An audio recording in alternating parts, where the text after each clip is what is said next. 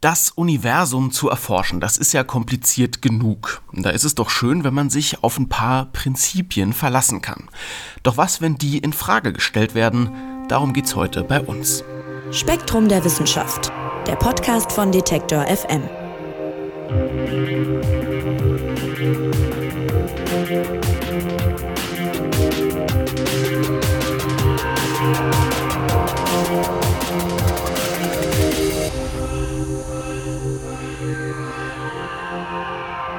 Unendlich groß, unendlich komplex. Das Weltall macht's den Menschen, die es erforschen wollen, ja nicht gerade leicht, weil die Ausmaße eben unmöglich zu überblicken sind, verlassen sich Forscherinnen und Forscher auf einige Grundannahmen, um sich in diesem Wust dann zurechtzufinden.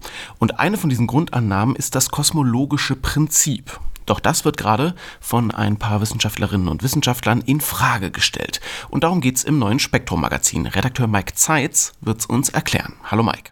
Hallo Marc. Mike, das äh, kosmologische Prinzip, was ist das denn? Was besagt es? Also das kosmologische Prinzip, das ist im Wesentlichen die Aussage, egal wo du dich im Universum befindest und egal in welche Richtung du schaust, im Großen und Ganzen sieht es überall gleich aus. Also das heißt, auf ausreichend großen Skalen siehst du überall das Gleiche. Klar gibt es hier und da mal ein paar Galaxien und an anderer Stelle nicht. Und wenn du genügend weit rauszoomst, dann ist alles äh, gut durchmischt, so, so quasi wie die Zutaten in einem Kuchenteig. Also das äh, kosmologische Prinzip sagt, alles sieht irgendwie gleich aus. Klingt erstmal total unwissenschaftlich. Ja, und wenn man es ein bisschen wissenschaftlicher haben will, dann, äh, dann kann man sagen, das kosmologische Prinzip, das besteht im Wesentlichen aus, aus zwei Teilen. Äh, und dann kriegt man auch schön wissenschaftliche Begriffe. Das eine ist nämlich Homogenität. Das heißt, äh, dein Standpunkt ist egal. Das heißt, das Universum sieht hier für dich genauso aus wie für irgendein Alien, das sich Milliarden Lichtjahre entfernt befindet. Also ihr steckt beide quasi im, im gleichen homogenen Universum, im gleichen Kuchenteig. So, und der zweite Fachbegriff, der heißt Isotropie. Das bedeutet, die Richtung ist egal. Also es ist egal, wohin du guckst. Es gibt kein bevorzugtes Oben und Unten, es gibt kein Rechts und Links. Also es ist völlig egal, wohin du im Universum guckst. Du siehst da auch immer das Gleiche. Und woher stammen diese Annahmen und was, was spricht dafür, dass das eben stimmt? Weil es wird sich ja darauf verlassen. Ja, absolut. Also das ist eine absolute Säule unserer modernen Kosmologie. Aber wenn du so ein bisschen in die Historie guckst, dann kannst du geschichtlich ja mit den Wurzeln bis zu den Anfängen der modernen Astronomie eigentlich zurückgehen, bis zu Kopernikus, wenn du willst. Also Kopernikus, der hat im 16. Jahrhundert gesagt, die Erde ist nicht im Mittelpunkt der Schöpfung, sondern die Erde kreist um die Sonne. Das war damals eine Revolution, aber wenn du das einmal so siehst, dann kannst du die ganze Himmelsmechanik viel besser beschreiben, wenn die Erde eben keinen speziellen Standpunkt mehr hat quasi. Und ja, das kann man dann ganz ähnlich auf unser Sonnensystem übertragen. Da gibt es ja auch keinen erkennbaren Grund, weswegen unser Sonnensystem irgendwie besser oder schlechter sein sollte als die zig Milliarden andere Sterne, die es gibt. Oder warum unsere Galaxie, unsere Milchstraße irgendwie ausgezeichnet sein sollte. Also insofern ist es eine ganz vernünftige Annahme. Wenn du so willst, ist es eine, eine aufklärerische Annahme, dass quasi alles im Universum gleichberechtigt ist. Und das deckt sich auch mit dem, was wir beobachten. Also wir sehen ja mit Teleskopen am Nachthimmel überall gleichmäßig verteilte Galaxien, überall gleichmäßig verteilte Materien, ziemlich homogenes Universum, egal wohin du guckst, überall sind Galaxien und auch in alle Richtungen. Also ob du jetzt von Hawaii oder Chile aus in den Südhimmel guckst oder von uns aus, von Europa aus oder von Nordamerika irgendwo in den Nordhimmel, das erscheint alles gleich. Also es ist auch isotrop. Und deswegen, nach allem, was wir so sehen, ist das kosmologische Prinzip schon eine ziemlich sinnvolle Arbeitshypothese. Also es macht schon Sinn. Aber Mike, da muss ich jetzt nochmal fragen. Also wenn ich jetzt zum Beispiel hier in Deutschland stehe und in den Nachthimmel gucke, in eine bestimmte Richtung, dann sehe ich ja schon was anderes als jemand, der jetzt in Australien in den Nachthimmel guckt, oder nicht? Ja klar, du siehst andere Sternbilder, du siehst andere Sterne, du siehst natürlich auch andere Galaxien. Aber wenn du dann mal so über die Milchstraße, über die näheren Galaxien hinaus guckst, also du musst quasi immer so ein paar Millionen Lichtjahre überblicken und nicht nur so bis zu den nächsten Sternen, dann sieht das schon alles sehr ähnlich aus. Also wenn ich dir jetzt beispielsweise ein Hubble-Foto zeige, wo, wo so ein paar Dutzend oder ein paar hundert Galaxien drauf sind, dann könntest du nicht sagen, das habe ich am Nord, also in, in Richtung Norden aufgenommen oder in Richtung Süden. Also wenn du weit genug wegguckst, dann sieht schon alles ziemlich gleich aus. Klar, die Sterne in unserer Milchstraße sehen für uns anders aus, die Milchstraße selbst, aber wenn du weit guckst, dann ist es schon alles ziemlich ähnlich. Verstehe, also wenn man weit genug rauszoomt auch sozusagen. Genau, es geht da immer um Skalen von hunderten Millionen Lichtjahre. Also auf, auf solche Größenordnungen musst du gucken und das sind, sind viele, viele, viele Galaxien. Jetzt äh, schreibt ihr, dieses kosmologische Prinzip macht die Erforschung des Weltalls leichter. Für mich klingt es eigentlich erstmal so, als würde es das schwerer machen, weil es ja irgendwie alles egal macht. Also wenn alles irgendwie gleich ist auf der großen Skala, macht es ja das fast schwerer, sich das Ganze anzugucken, oder? Aber ihr sagt, das hilft. Wie hilft es denn? Ja, du hast schon recht, aber manchmal ist es einfacher, wenn man, wenn man zuerst alles zusammenrührt. Also ich habe ja Kopernikus erwähnt ähm, und äh, ich gehe jetzt vielleicht noch mal zurück zu Newton. Da sagt ja die Legende, dass dem mal ein Apfel auf den Kopf gefallen ist und der da so seine geniale Einsicht hat. Und die geniale Einsicht von Newton war, dass ähm, die Gesetze der Schwerkraft, die hier auf der Erde einen Apfel von einem Baum fallen lassen, das sind die gleichen Gesetze, mit denen sich irgendwo anders im Sonnensystem Himmelskörper gegenseitig anziehen. So, und das war auch so eine Art kosmologisches Prinzip, weil damit können wir jetzt hier auf der Erde quasi Messungen zu der Schwerkraft anstellen, zu den gleichen Kräften, die uns irgendwas über unerreichbare Dinge am Himmel verraten. Also das ist quasi so die Stärke, wenn du alles so zusammenrührst, alles so vereinfachst, dass du von dem, was du hier in der Milchstraße beobachtest, auf Vorgänge schließen kannst, die am anderen Ende des Universums ablaufen, einfach weil du sagen kannst, die Massenverteilung, die physikalischen Abläufe, die prinzipiellen Zusammenhänge, die sind in unserer Umgebung genauso wie irgendwo anders. So, das ist jetzt erstmal qualitativ beschrieben und ähm, man kann es auch mathematisch sagen, warum das alles eigentlich einfacher macht, weil äh, wenn du über die Materieansammlung, über diese Millionen von Lichtjahre wegmittelst, dann kannst du das Universum letztlich behandeln wie eine Flüssigkeit. Also es ist tatsächlich so, Einsteins Relativitätstheorie ist ja ziemlich kompliziert, viele, viele Parameter und die kann man alle vereinfachen, wenn man sich so ein bisschen die, die Massen quasi wegdenkt oder verschmiert. Und dann kommt man auf Gleichungen, die sind viel, viel einfacher. Die nennen sich dann Friedmann-Gleichungen. Und mit denen kann man mit ein paar Parametern und ein paar Gleichungen im Prinzip die gesamte Geschichte und die Zukunft des Universums berechnen. Also es scheint erstmal so, als wäre das unnötig, eine unnötige Erschwerung, wenn man da alles irgendwie durcheinander wischt, aber tatsächlich ist das äh, ein mathematisch enorm wichtiges Instrument, was uns eben diesen Blick aufs große Ganze viel einfacher macht. Also, wir hören, das kosmologische Prinzip ist eine wichtige Säule in der Erforschung des Universums. Und jetzt habe ich es eingangs schon gesagt, es gibt immer wieder Forscherinnen und Forscher, die aber an diesem Prinzip rütteln, es in Frage stellen. Und äh, bevor wir auf ein aktuelles Beispiel eingehen, kannst du vielleicht mal kurz verdeutlichen, was würde es denn bedeuten, wenn wir jetzt sagen, das kosmologische Prinzip äh, ist eigentlich falsch? Also, wenn sich das als falsch rausstellt, dann würde der Kosmos wirklich ganz anders funktionieren, als wir denken. Ich habe ja gerade die Friedmann-Gleichung erwähnt. Das ging dann nicht mehr so einfach mit denen.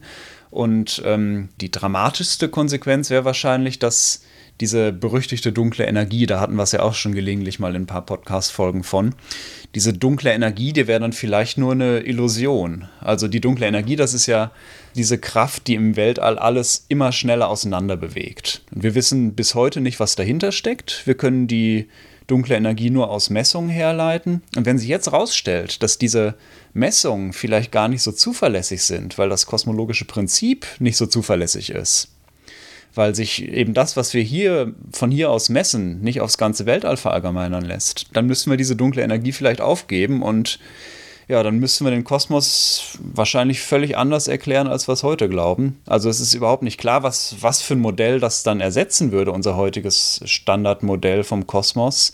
Es ist nur klar, wenn sich das kosmologische Prinzip als falsch rausstellt, dann würde das die, zumindest die theoretische Astronomie, eine ganze Zeit lang in eine wirklich fundamentale Krise stürzen. Man müsste alles von Grund auf neu aufstellen.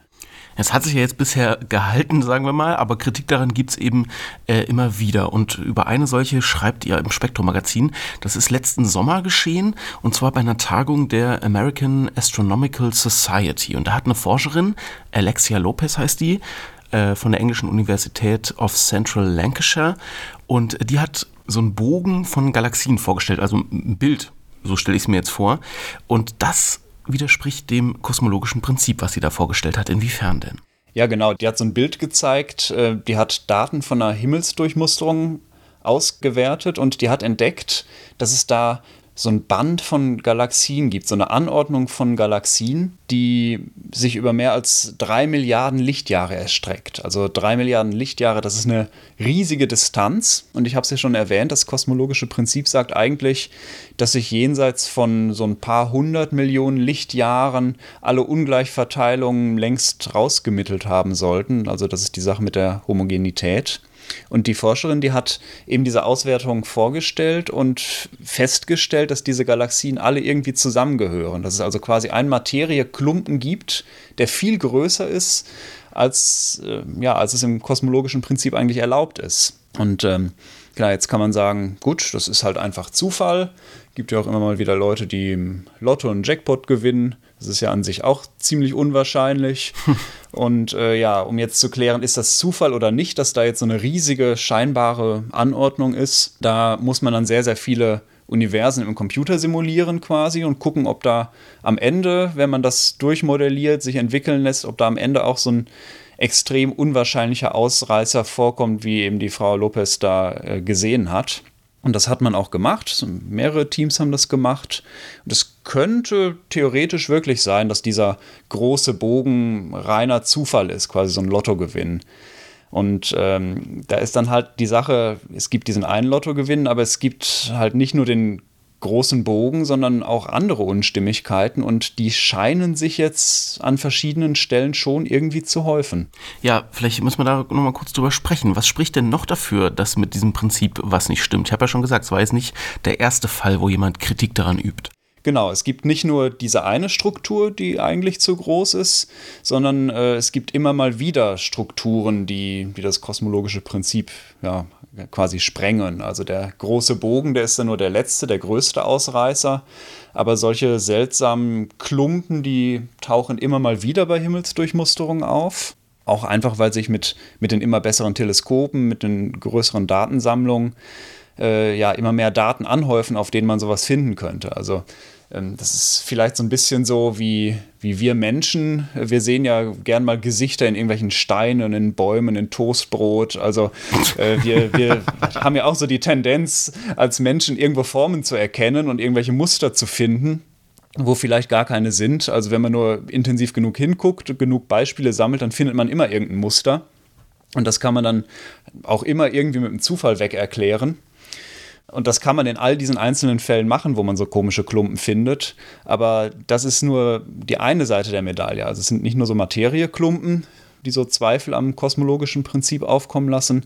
Da gibt es auch noch andere Hinweise. Also zum einen haben wir die Hubble-Konstante, beziehungsweise eine Krise bei der Hubble-Konstante, die Hubble-Konstante, die ist ja äh, der Wert, mit äh, dem man die Ausdehnung des Universums beschreiben kann. Danke, dass du es nochmal kurz erklärt hast. Ich habe mich nicht getraut zu fragen.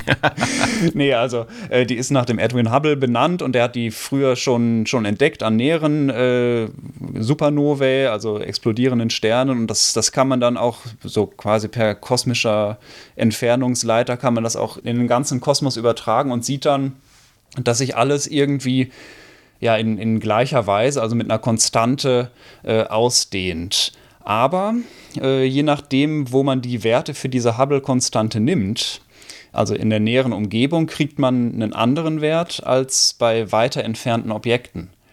Und äh, das ist ein, ein, echt großes Problem in der Kosmologie seit einigen Jahren. Und diese, diese Diskrepanz, diese Krise, die lässt sich irgendwie nicht auflösen. Und es wirkt tatsächlich so, als wäre das Weltall nicht homogen. Also als würde es sich um uns herum anders ausdehnen als an anderen weiter entfernten Orten. So, also das ist noch das andere, was irgendwie dafür spricht, dass das kosmologische Prinzip nicht, vielleicht nicht so zu 100% funktioniert. Und dann gibt es noch den kosmischen Mikrowellenhintergrund. Das ist die Strahlung des Urknalls. Die können wir heute noch auf der Erde messen. Und die sollte eigentlich, weil es ja vom Urknall kommt und der quasi überall um uns rum war, äh, sollte diese Strahlung relativ gleichmäßig, gleichförmig aus allen Richtungen kommen. Aber tatsächlich kommt die, dieser kosmische Mikrowellenhintergrund kommt aus einer Seite des Himmels mit ein bisschen anderer Geschwindigkeit als aus der anderen Richtung. Das heißt, praktisch sieht man auf der einen Seite die Wellenlängen ins Rote verschoben und auf der anderen Seite ins Blaue verschoben. Und jetzt kann man sagen, gut, das liegt halt daran, dass wir mit dem Sonnensystem um das Zentrum der Milchstraße kreisen und dass die Milchstraße sich selbst auch bewegt, weil die auf Nachbargalaxien zufliegt, von denen sie angezogen wird. Und da gibt es jede Menge Eigenbewegung. Und diese Eigenbewegung, das ist halt das, was man da als, als Rot- oder Blauverschiebung im Mikrowellenhintergrund sieht. Und wenn man das dann rausrechnet, dann ist alles wieder gut. Aber das ist leider vielleicht nicht so. Also da gibt es auch gewisse Hinweise, dass es äh, nicht so einfach ist, weil wenn wir das rausrechnen, dann sollten wir uns ja im Prinzip mit gleicher Geschwindigkeit relativ zum Mikrowellenhintergrund bewegen, wie wir uns zum Beispiel auch zu sehr, sehr, sehr weit entfernten Galaxien bewegen, weil die ja keinen Einfluss auf unsere Bewegung als Milchstraße hätten. Aber da scheint es Unterschiede zu geben, wenn man das mal macht. Also äh, die lokale Bewegung der Milchstraße scheint nicht ganz zu erklären, was wir da im Mikrowellenhintergrund sehen, sondern es, es scheint da auch irgendwie so eine Schieflage des ganzen Universums zu geben, wenn man so will. Und das sind alles kleine einzelne Befunde. Jeder für sich ist vielleicht nicht stark genug, um das kosmologische Prinzip ins Wanken zu bringen, aber wenn man die alle zusammennimmt, ja, dann könnte man schon dazu kommen, das zu hinterfragen. Also um mal in deinem Bild mit dem Toastbrot zu bleiben, wenn ich jetzt äh, ein Jesus-Abbild auf dem Toastbrot sehe, einmal ist es vielleicht Zufall, aber wenn ich in der Packung mehrere drin habe, dann sollte ich mir vielleicht Gedanken machen. Genau, ja, dann solltest du mal, äh, dann solltest du mal äh, in die Kirche gehen.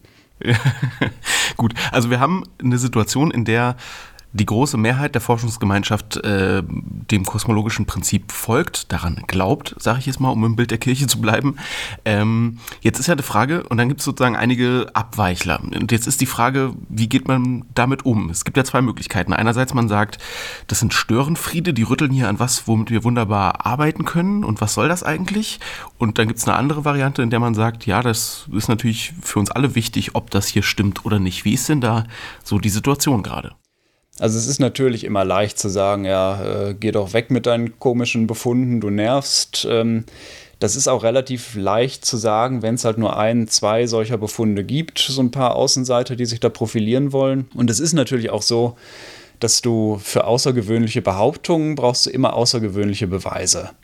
Und wenn du jetzt so eine fest verankerte Grundlage in der Astronomie hast, so wie das kosmologische Prinzip, dann reichen da ein oder zwei so abweichende Befunde nicht aus, um das alles umzuschmeißen. Und deswegen ist es ja auch schon irgendwo naheliegend, dass man so Einzelmessungen lange nicht ernst genommen hat.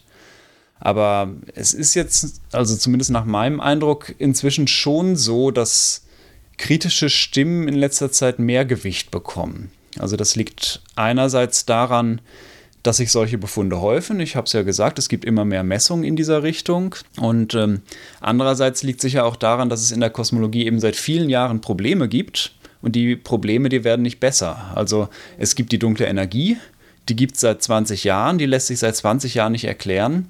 Es gibt diese Diskrepanz in den Messungen der Hubble-Konstante und ja, inzwischen sind da viele, glaube ich, eher offen, so abweichenden Stimmen zuzuhören wenn die gut begründet sind natürlich.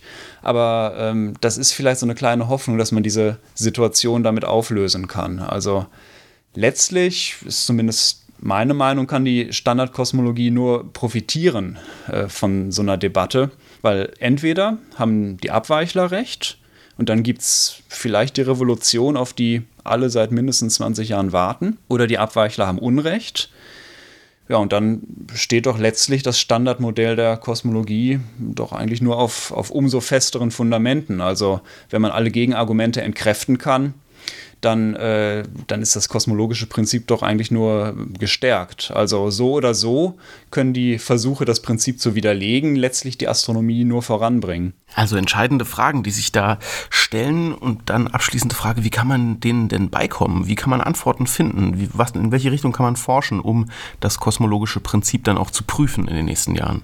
Also es kommt jetzt vor allem erstmal darauf an, dass man noch bessere Daten von systematischen Beobachtungen kriegt. Also nicht immer nur sich einzelne kleine Flecke rausguckt, sondern mal wirklich das Universum, den ganzen Himmel systematisch abscannt. Also die Sache ist ja nach wie vor, das Universum ist unfassbar groß. Ich glaube, ich sage es in jeder unserer Folgen, wo es um den Kosmos geht. Das Universum ist so unglaublich groß. Also äh, man kann sich das kaum vorstellen. Und wir kennen erst einen winzig kleinen Teil davon. Mal so ein Bild, wenn du einen Stecknadelkopf nimmst. Also so einen ganz kleinen Millimeter kleinen Stecknadelkopf und den am gestreckten Arm irgendwo in den Himmel hältst, dann sind auf der Fläche dieses Stecknadelkopfes Tausende von Galaxien. Also es ist, es ist unglaublich, wie viele Galaxien es gibt. Und es bringt deswegen für die Statistik wenig, wenn du dir einzelne Galaxien mit Teleskopen wie jetzt Hubble oder dem JWST, wenn es denn mal läuft, wenn du die rauspickst, sondern du musst für so einen repräsentativen Blick, musst du wirklich systematisch die verschiedenen Regionen im Himmel abscannen. Und da gibt es dann spezialisierte Teleskope, die genau das machen sollen. Und da kommen in den nächsten Jahren sicher auch noch weitere dazu.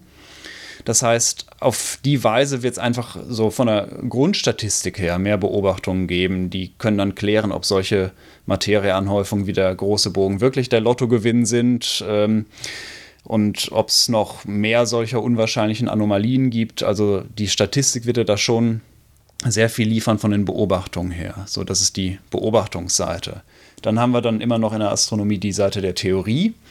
Und da haben wir ja verschiedene theoretische Modelle, auch alternative theoretische Modelle. Und die lassen sich auch immer besser überprüfen. Also wir haben ja enorme Fortschritte bei den Computersimulationen. Du kannst heute ein aufwendiges Modelluniversum mit, mit verschiedensten Naturgesetzen, verschiedenen Startbedingungen berechnen lassen und dir angucken, wie das nach nach 14 Milliarden virtuellen Jahren quasi aussieht und wie gut das zu unserem realen Universum passt.